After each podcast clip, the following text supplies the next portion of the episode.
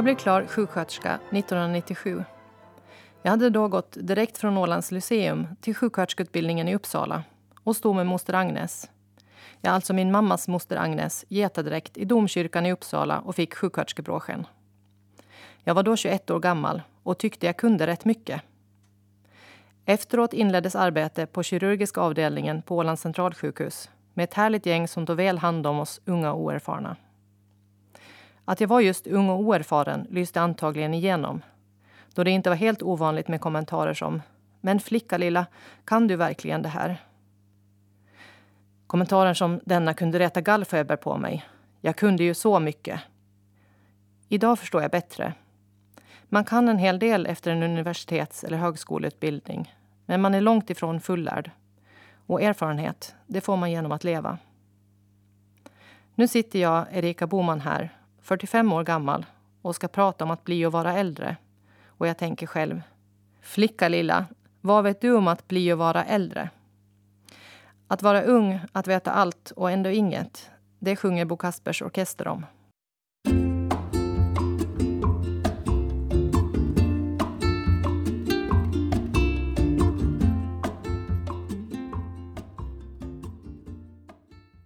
Jag har haft förmånen att sommarprata tidigare.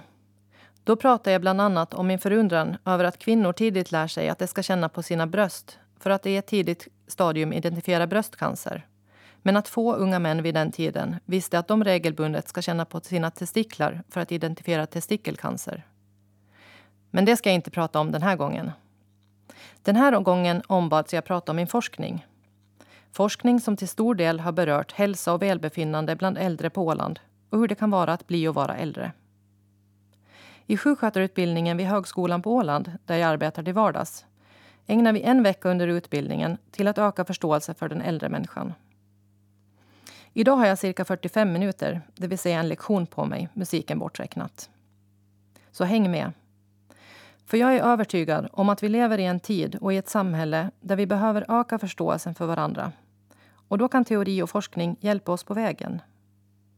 Och är du äldre kanske du också kan öka förståelsen för din egen kropp och knopp. Jag hoppas det.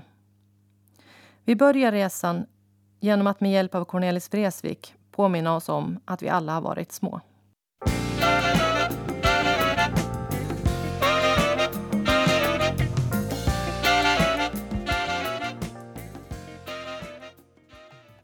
När jag i olika sammanhang pratar om att bli och vara äldre brukar jag börja med att ställa frågan när är man egentligen äldre? Svaren brukar vara mångfacetterande. Och det är en av anledningarna till att jag tycker att åldrande är så spännande. Det kan förstås ur så många olika perspektiv. Tittar vi krasst i lagen, äldre lag för Åland, som är en helt ny lag som trädde i kraft 1 januari i år, så definieras äldre som en person som är 65 år och äldre. Men att kronologiskt definiera åldrandet efter antal levda år är bara ett sätt. Åldrandet kan och behöver förstås ur många olika perspektiv. Åldrande handlar om förändring. Vi åldras och förändras från dess att vi kommer ut ur mammas mage. Biologiskt kroppsligt, psykologiskt, sociologiskt och andligt existentiellt. Sociologen Lars Tornström skriver att åldrandet kan förstås som en händelsekedja av förändringar där varje förändring läggs till föregående. Förändringarna ackumuleras. Att se på livet på det sättet kan kallas för ett livsloppsperspektiv. Vi har alla löpt ett helt unikt livslopp som formar oss till den vi är, oavsett hur gamla vi är. Vi erbjuds en glimt av andra människors livslopp till exempel när vi lyssnar på de mer traditionella sommarpraten där många väljer att berätta om olika händelser i livet som format en till vem man är idag. Men i dagens sommarprat har jag, Erika Boman, alltså blivit ombedd att hålla pratet mer tematiskt fokuserat kring forskning om att bli och vara äldre. När vi tänker på åldrande så tänker många spontant på det biologiska åldrande. Ser vi till biologiska förändringar så utvecklas vi fysiologiskt tills vi blir cirka 30 år för att sedan övergå i förändringar som tillsammans på sikt leder till nedsättningar i de flesta av kroppens funktionella system. Med det sagt ska vi inte glömma att till exempel kost och motion kan ha en så mycket större inverkan på ett gott åldrande än vad forskarna någonsin kunde tro för bara några decennier sedan.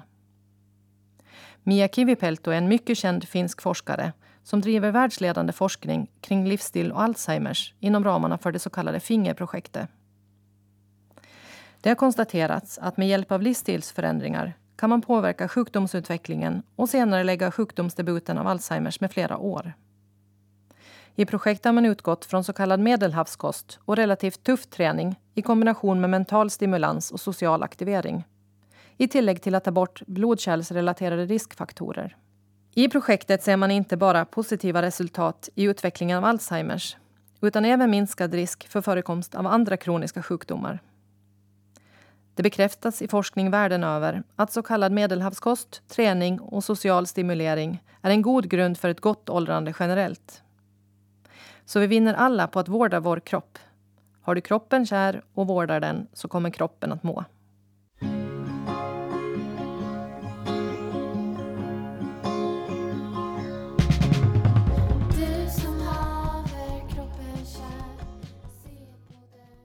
Vi kan alltså se på åldrandet ur kronologiskt och biologiskt perspektiv.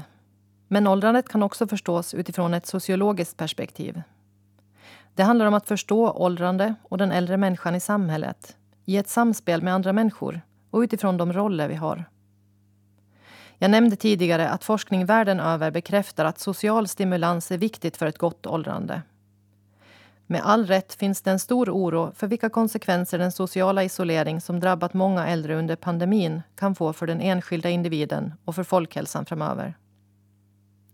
Vi ska inte heller glömma att det redan innan pandemin fanns äldre som led av ensamhet.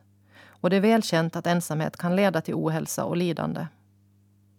Jag kan inte annat än uppmuntra alla att ta sig tiden att kanske bara lyfta på luren och slå en signal till någon som man vet att är ensam. Och samtidigt vill jag påminna alla om att vårda de relationer vi har. För yngre är det lätt hänt att arbete, familj och aktiviteter slukar mycket av veckans timmar. Då kan det vara bra att påminna sig om att en investering i socialt kapital kan vara minst lika viktigt som att skramla till den kommande pensionen om man vill skapa förutsättningar för ett gott åldrande. Samtidigt behöver vi i åtanke att vi alla är olika jag har i samband med mitt forskningsarbete på Åland intervjuat äldre kvinnor som andra ska uppfatta som ensamma men som uppger att de inte alls känner sig ensamma. Jag har också intervjuat andra som lever till exempel i parförhållande som upplever en svår känsla av ensamhet. Utåt kanske det är allt, men det vittnar ändå om en känsla av att stå där ensam.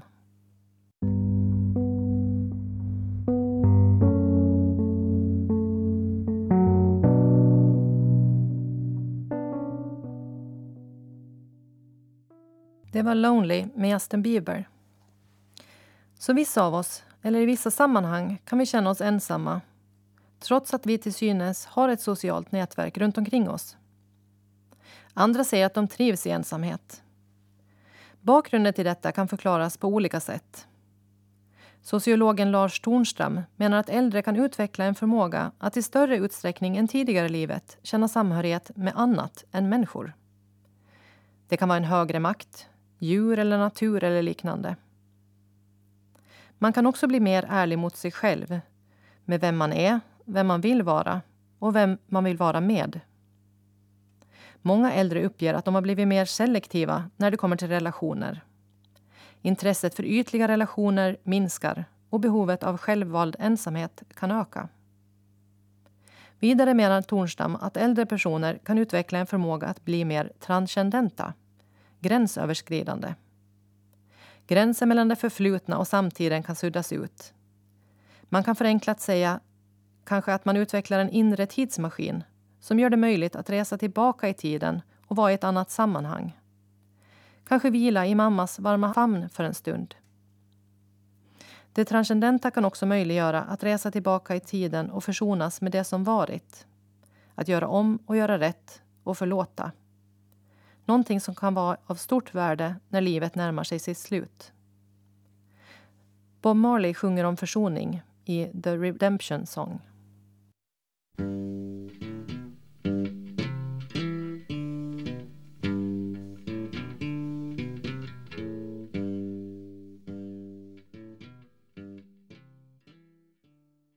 I det transcendenta, gränsöverskridande stadiet kan man också få möjlighet att resa mellan olika platser. I en intervju som jag genomfört pratade jag med en kvinna som sjöng i kör och hade gjort så i många år. Kören hade sina årliga fasta uppträdanden. Sen blev kvinnan sjuk och blev tvungen att behandlas på sjukhus i Åbo. Hon var på behandling när kören hade ett av sina årliga framträdanden. Men hon berättade för mig att hon ändå var med den övriga kören. Hon förberedde sig tillsammans med dem och framträdde. Det låter konstigt, sa hon. Jag låg där i sjukhussängen och samtidigt var jag med. Jag var där. Det transcendenta stadiet i åldrandet kan alltså erbjuda möjlighet att vara närvarande i sammanhang som man för tillfället, eller kanske inte längre, kan delta i. Och det kan erbjuda möjlighet att försonas med det som varit. Fint, tycker jag. Det är dock inte alla människor som utvecklar den här förmågan. En förutsättning kan vara att skapa tid och plats för reflektion och eftertanke. Att ge sig själv utrymme att vara ostörd. Utifrån teorin om gerotranscendens kan det vara viktigt att inte boka kalendern full, alternativt boka in tid för stillsam reflektion för att skapa sig själv förutsättningar för ett gott åldrande. För de som bor i olika boendeformer brukar jag säga att man borde få ha en sån här stör ej-skylt som finns på hotellen. Så det finns förutsättning för att få en stund helt för sig själv. Då kan man få möjlighet att, som Miranda Lambert sjunger om i The House That Built Me, att i sinnet besöka sitt barndomshem för att hitta sig själv och helna.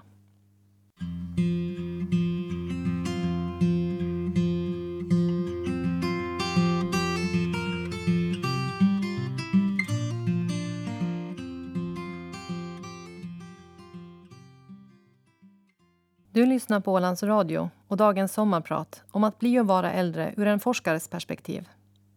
Jag heter Erika Boman och jag pratar om att vi behöver förstå åldrande ur många olika perspektiv. Och Det innefattar också att förstå den äldre människan i ett samhällsperspektiv. Idag lever vi i ett samhälle som hyllar produktivitet och självständighet vilket kan bidra till negativa attityder mot de som inte har möjlighet att leva upp till samhällets normer och värderingar. Det kan sägas vara en av orsakerna till att ålderism har växt fram. Ålderism innebär stereotypa föreställningar och diskriminering på grund av ålder. Ålderism kan beröra personer i alla åldrar och då till exempel att man blir diskriminerad på grund av hög ålder. Det finns studier idag som visar att det i vissa branscher kan vara svårt att bli anställd redan efter 30 års ålder. Samtidigt vet vi att visdom växer över tid. Utestänger vi äldre personer från arbetslivet utestänger vi också erfarenhet och visdom. Ålderism är nära anknutet till attityder. En attityd kan sägas ha ett kunskapsmoment, en känsloaspekt och en handlingskomponent. En attityd bygger alltså på våra föreställningar eller vanföreställningar. En attityd hänger ihop med våra känslor. Vi kan reagera positivt eller negativt på en attityd. Och attityden innebär att vi är benägna att handla på ett visst sätt då vi till exempel konfronteras med en äldre. Något som är problematiskt i sammanhanget är att det inte är ovanligt att det finns en relativt stereotyp uppfattning om den äldre generationen. Det händer alltså att vi tenderar att betrakta äldre som en homogen grupp där alla är relativt lika. Och inte sällan tillskrivs den äldre negativa attribut som sjuklighet, hjälpbehov, bitterhet eller passivitet.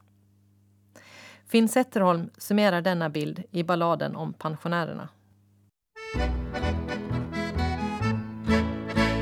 När man är en glad pensionär man lever i misär med prostata...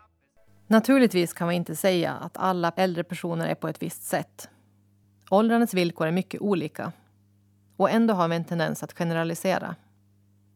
Och i sig är generaliserandet eller kategoriserandet sunt och nödvändigt. Vår hjärna bombarderas med intryck och vi ska vara tacksamma för att vi inte varje gång behöver sätta ihop alla ledtrådar som gör att vi kan skilja till exempel ett barn från en vuxen person. Vi kan förstå, utan att medvetet behöva tänka, att den lilla människan som ligger i en vagn kanske inte har samma förmågor som jag som vuxen har. På samma sätt kan vi se att en person är av asiatiskt ursprung, har kvinnliga drag eller är att en person är äldre. Men problem uppstår då vi tillskriver den enskilda personen egenskaper baserat på en stereotypi eller om vi tror oss ha kunskaper om grupper i samhället som inte är sanna. I samband med undervisning om den äldre människan i sjuksköterutbildningen brukar jag vid kursstart göra ett test med studerande. Testet bygger på data jag samlat in bland äldre personer år 2015 och som finns publicerat i rapporten Hälsa och livskvalitet bland äldre män och kvinnor på Åland. Det är främst hemmaboende äldre personer som har svarat på enkäten. Jag brukar fråga till exempel hur stor andel av de äldre som lider av ensamhet, hur stor andel som känner sig deprimerad nedstämd och hur stor andel som känner livslust. Det är sällan någon som gissar helt rätt. De flesta tror att det är betydligt fler än de 10 procent som rapporterar att de lider av ensamhet eller känner sig deprimerad nedstämd. Och de flesta tror att det är en betydligt mindre andel än de cirka 97 procent som uppger att de känner livslust. Studerande är inte ensamma om de här föreställningarna. Upprepade studier visar att vi tillskriver äldre människor fler och allvarligare problem än de själva anser sig ha. Vi behöver ha i åtanke att en generaliserad syn på andra kan ha betydelse för den andras jag-uppfattning. Uppfattningen om vem jag är som person påverkas av samhällets värdemönster och attityder. Vår självuppfattning undergrävs av nedlåtande kommentarer. Det finns forskning som belägger att det blir som en självuppfyllande profetia om man stämplas som otillräcklig eller inkompetent. Det leder till en internalisering av rollen med en avtrubbning av kunskaper och färdigheter som leder till en självidentifiering som till exempel sjuk, otillräcklig, inkapabel. Vilket i sig ökar mottagligheten för att bli stämplad som skröplig eller inkompetent. Det blir en ond cirkel. Det skrivs i äldrelagens allra första paragraf att syftet med hela lagen är att stödja den äldre befolkningens välbefinnande, hälsa, funktionsförmåga och förmåga att klara sig på egen hand. Målsättningen är att samhällets medborgare, så även äldre, så långt som möjligt ska klara sig på egen hand. Då har vi inte råd att underminera medborgarnas resurser och se på någon grupp i samhället som inkapabel eller inkompetent.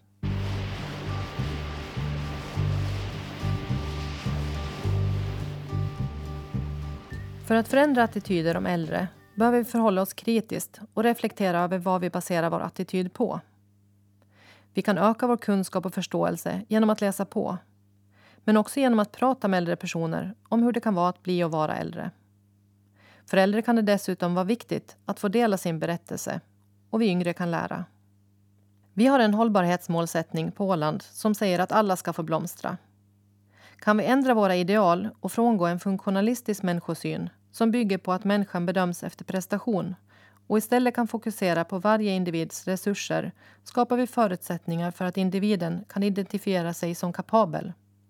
Och som kapabel ökar vi anpassningsförmågan och vår egen problemlösningsförmåga. Det är av värde att alla så långt som möjligt kan känna att man har makt över sitt eget liv. Egen makt bidrar till upplevelse av välbefinnande. Och att kunna hantera och anpassa sig till förändringar det är viktiga förutsättningar för det psykologiska åldrande. Lale sjunger om förändring i Change. Morning is breaking up We've been waiting long for the light to come in Change, förändring. I åldrande sker det förändringar. Man kan också prata om transitioner som kommer från engelskans transition, övergång. Under hela livet genomgår vi övergångar från en fas eller en roll till en annan. Vi går från att vara dagisbarn till att bli skolbarn. Vi flyttar hemifrån. De flesta börjar arbeta. Många bildar familj. Transitionerna kan vara av olika karaktär, positiva eller negativa. Men de kräver ofta oavsett någon form av psykologisk bearbetning. Är förändringarna tillräckligt livsomvälvande kan det leda till en kris. Summerar vi transitioner som oftare förekommer i samband med åldrande kan det konstateras att de inte sällan kan vara livsomvälvande. Det kan handla om att gå i pension, tappa delar av sitt sociala nätverk, att förlora sin livspartner eller nära vänner. Det kan handla om spår efter det biologiska åldrande i form av sviktande funktionsförmåga och att till exempel bli beroende av hjälpmedel för att kunna förflytta sig. Det kan också handla om att bli vårdare till eller bli vårdad av en närstående. Jag tänker att vi behöver påminna oss om att sådana förändringar var för sig kan leda till kriser. Och det som är speciellt med åldrande är att de stora förändringarna kan ske mer frekvent än tidigare i livet. Kanske har man inte hunnit bearbeta en kris innan man hamnar i nästa. Det kan påverka personens psykiska välbefinnande. Jag tror det är viktigt för oss alla att påminna oss om att det kan finnas annat under ytan innan vi kallar någon en sur gubbe eller gumma.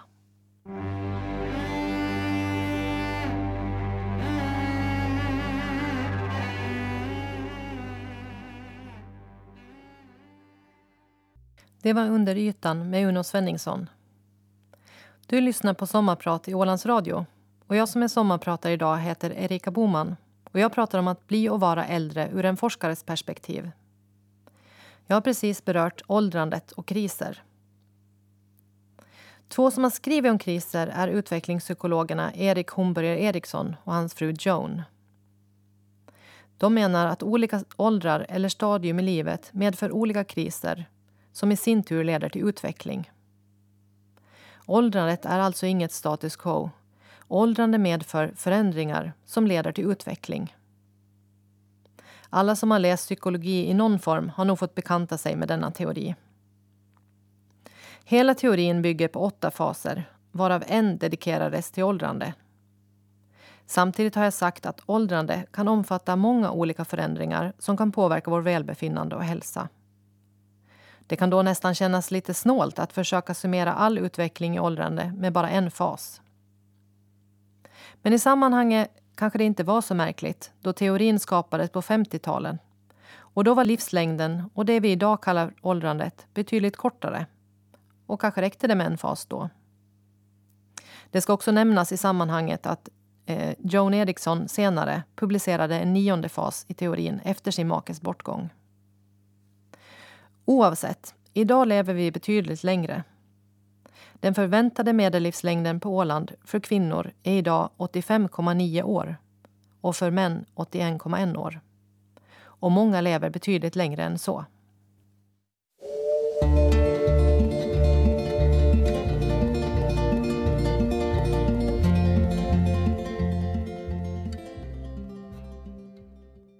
För att förklara åldrandets psykologiska faser har andra tagit sig an utmaningen att bygga på Erikssons teori.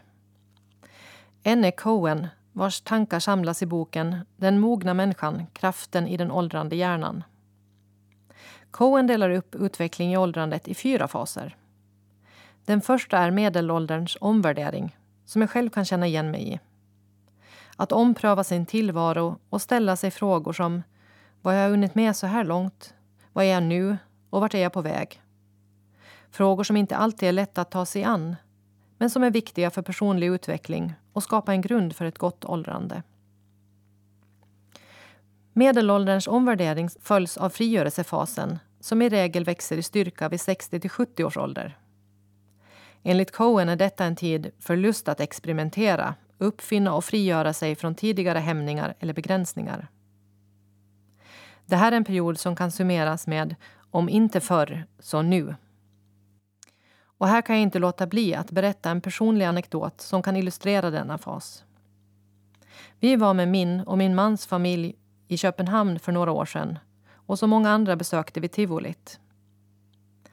Det ska sägas att i min familj är vi väldigt dåliga på att hantera höjder och kittel i magen.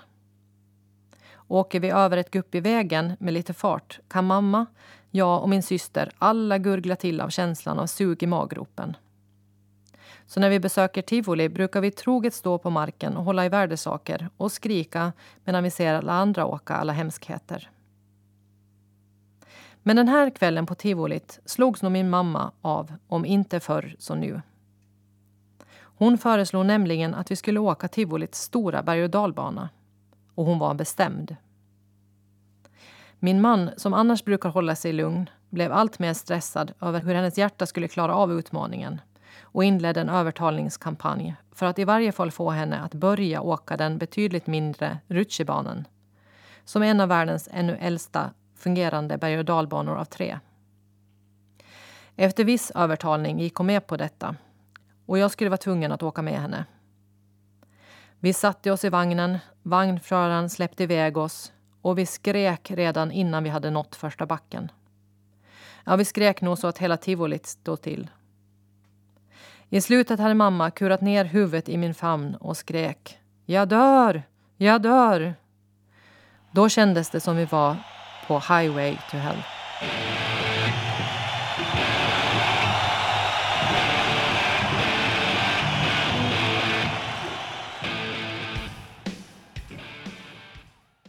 Det var ACDC. Jag kanske inte behöver säga att vi inte åkte någon mer berg och dalbana den dagen och inte heller sedan dess. Du lyssnar på Sommarprat i Ålands Radio och jag som är sommarpratare idag heter Erika Boman och jag pratar om att bli och vara äldre ur en forskares perspektiv. Jag var inne på psykologisk utveckling i åldrande och frigörelsefasen.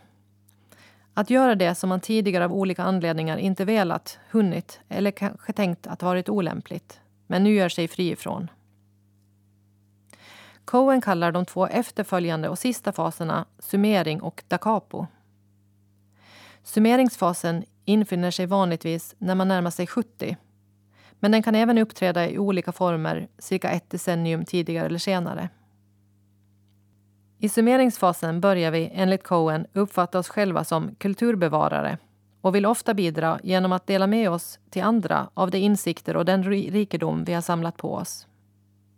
Många summerar genom memoarer, berättar muntliga historier, sammanställer fotoalbum, skapar familjeträd eller på något annat sätt blickar tillbaka på sitt liv. Något som alltså är viktigt för utveckling i åldrande. Tätt kopplat till behovet av att organisera och summera livet är längtan efter att få ge något tillbaka till familjen, samhälle eller världen i stort.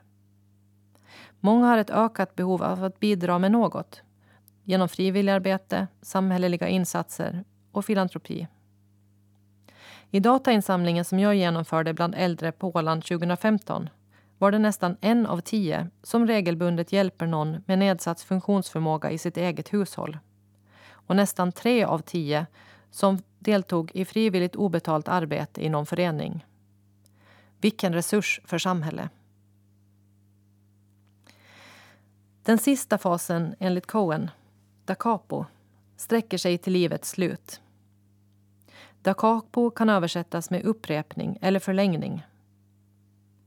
Fasen kan långt liknas vid teorin om gerotranscendens och innebär möjlighet att återuppleva vad som varit, men kanske med nya perspektiv. Väl inarbetade beteendemönster och synsätt kan byta inriktning. Det kan handla om att vara vital på andra sätt än kroppsligen. Cohen menar att vi utvecklas ända till slutet. Vi lever livet före döden.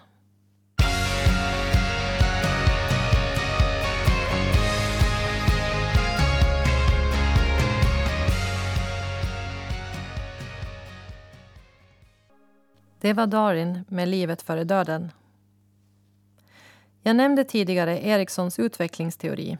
Och I teorin framgår att när man går igenom åldrandets kriser kan integritet utvecklas. Individen kan se tillbaka på sitt liv som meningsfullt och tillfredsställande. Allt har inte varit perfekt, men livet är inte perfekt. Och med all visdom i bagaget kan personen känna förtröstan och tilltro till mänskligheten. Om personen däremot inte lyckas genomleva krisen kan förtvivlan och vanmakt upplevas. Man kan fastna i en känsla av maktlöshet, känsla av att vara värdelös och att livet har tappat sin mening. Kriser är något som vi alla går igenom, vare sig vi vill eller inte. Kriser leder till utveckling. Hur vi hanterar kriserna kan bero på vad vi har med oss i bagaget från tidigare. Men kriserna kan oavsett bli övermäktiga att hantera på egen hand. Likväl som vi kan behöva hjälp med fysiska symptom, som till exempel smärta, kan vi alla behöva professionellt stöd för psykiska symptom för att ta oss igenom en kris.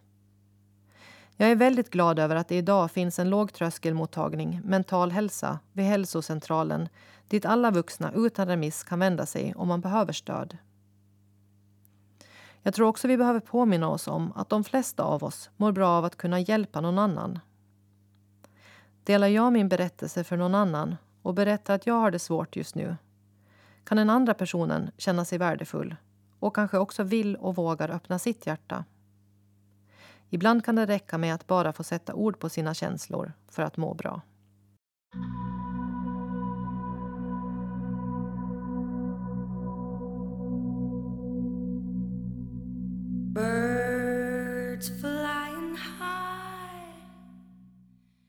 Det var Feeling Good med Avicii.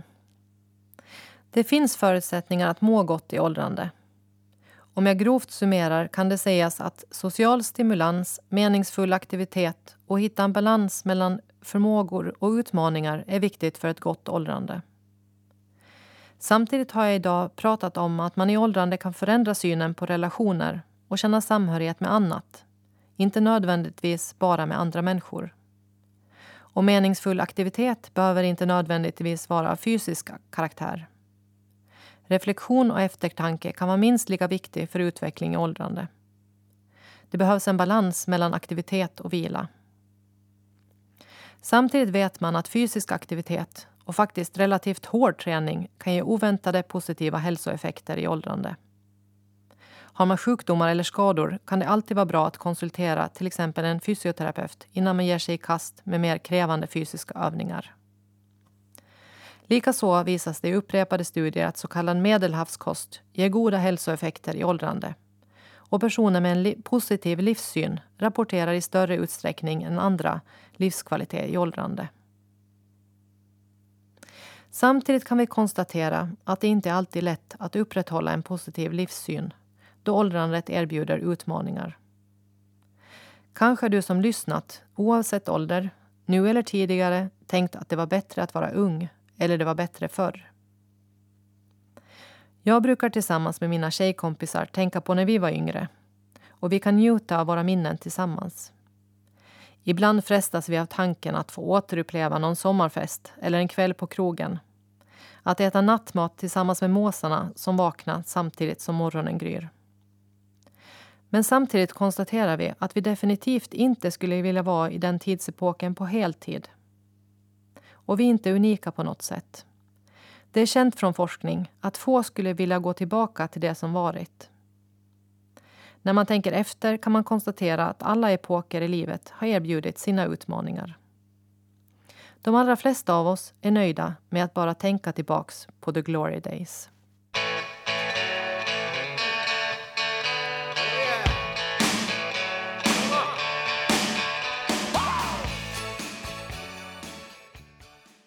Det var Glory Days med Bruce Springsteen. Jag, Erika Boman, inledde detta sommarprat med att berätta att vi på sjuksköterutbildningen vid Högskolan på Åland, där jag arbetar till vardags, ägnar en vecka åt att låta studerande på termin två fördjupa sin förståelse om hur det kan vara att bli och vara äldre.